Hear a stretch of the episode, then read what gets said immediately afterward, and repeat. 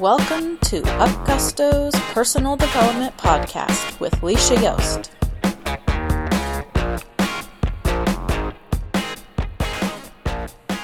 Hey everybody, it's Leisha Yost, founder of UpGusto Personal Development. How's it going out there today? I was thinking the other day about this song that we learned in school as a kid. I asked my husband if he had ever heard the song, and he said no. So I'm not sure if it was just my elementary school, but I got to thinking about this song and what it meant. And it really started to upset me because, well, I'll sing the song to you so you get what I mean. One person starts off by pointing at someone else and saying, Tommy stole the cookie from the cookie jar. And then everyone repeats it. Tommy stole the cookie from the cookie jar. And Tommy says, No, I didn't. And everyone says, Yes, you did. No, I didn't. Then who?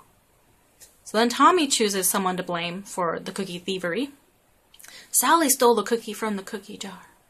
Sally stole the cookie from the cookie jar. No, I didn't. Yes, you did. No, I didn't. Then who? And Sally says, Johnny stole the cookie from the cookie jar. And so on. So the moral of the story is if someone blames you for something, blame someone else. Where is this cookie jar anyway? That's what I'd like to know. How come we never got any cookies? Teacher stole the entire cookie jar. Oh, yeah, she did. That's what really happened. Or she never brought us a cookie jar in the first place. But anyway, getting back to seriousness, what this song teaches is pointing the finger, blaming, lack of taking responsibility. Uh, it's really weird song to sing in school for six year olds. So some kids are going to internalize that song and think that everyone's going to blame them for things they didn't do. And some kids are going to internalize that song and think they could be mischievous because they if they get caught, they can just blame it on someone else. Some kids should just stand up and go, "Well, I didn't take any cookies, but I'll tell you what. I'll ask my mom if she can bake us a batch of chocolate chip cookies and I'll bring them to class next time." that would have been pretty awesome. I wish I thought of that at the time, but I was way too shy and conservative not to follow the rules of the game. So I went along with it and didn't think about it until over 20 years later how screwed up that song is to teach children.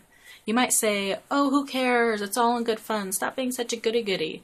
But I say no. It's more than that. And kids really actually are very impressionable. And we all internalize things as children, and we all internalize different things. Tony Robbins had a client named Rashad who stuttered for his entire life as long as he could remember. Tony asked him what his earliest memory was. He said, probably watching Rocky and Bullwinkle cartoon. Tony said, That's interesting. Didn't Bullwinkle stutter? Every time he was in trouble, he would call out, Rocky, and Rocky would come and save him, and everything would be fine. Told him, Tony told him that kids typically internalize things because of some sort of trauma.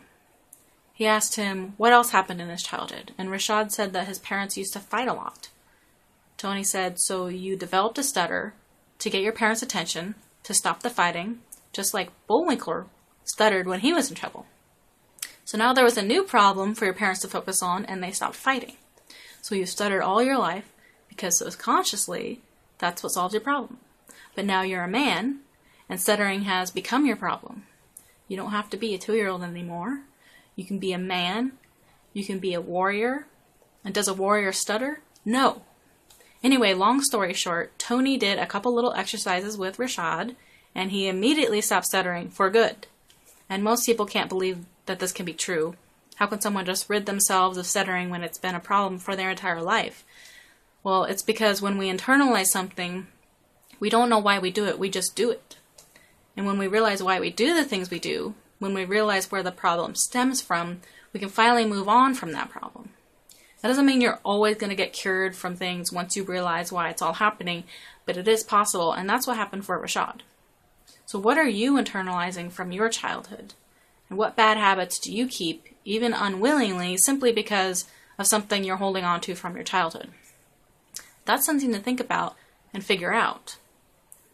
So, step one is to figure out what events from your childhood that you have internalized are holding you back from achieving what success means to you. And step two is to go through my four steps to forming new beliefs, which you can find at upgusto.com slash new beliefs. So thanks for joining me. Share this with your friends and family, and I'll be back next time with more great stuff. Thanks. Thanks for joining us. If you like what you heard, Share this podcast on Facebook and Twitter, and make sure you subscribe. For more personal development greatness, visit upgusto.com. See you next time.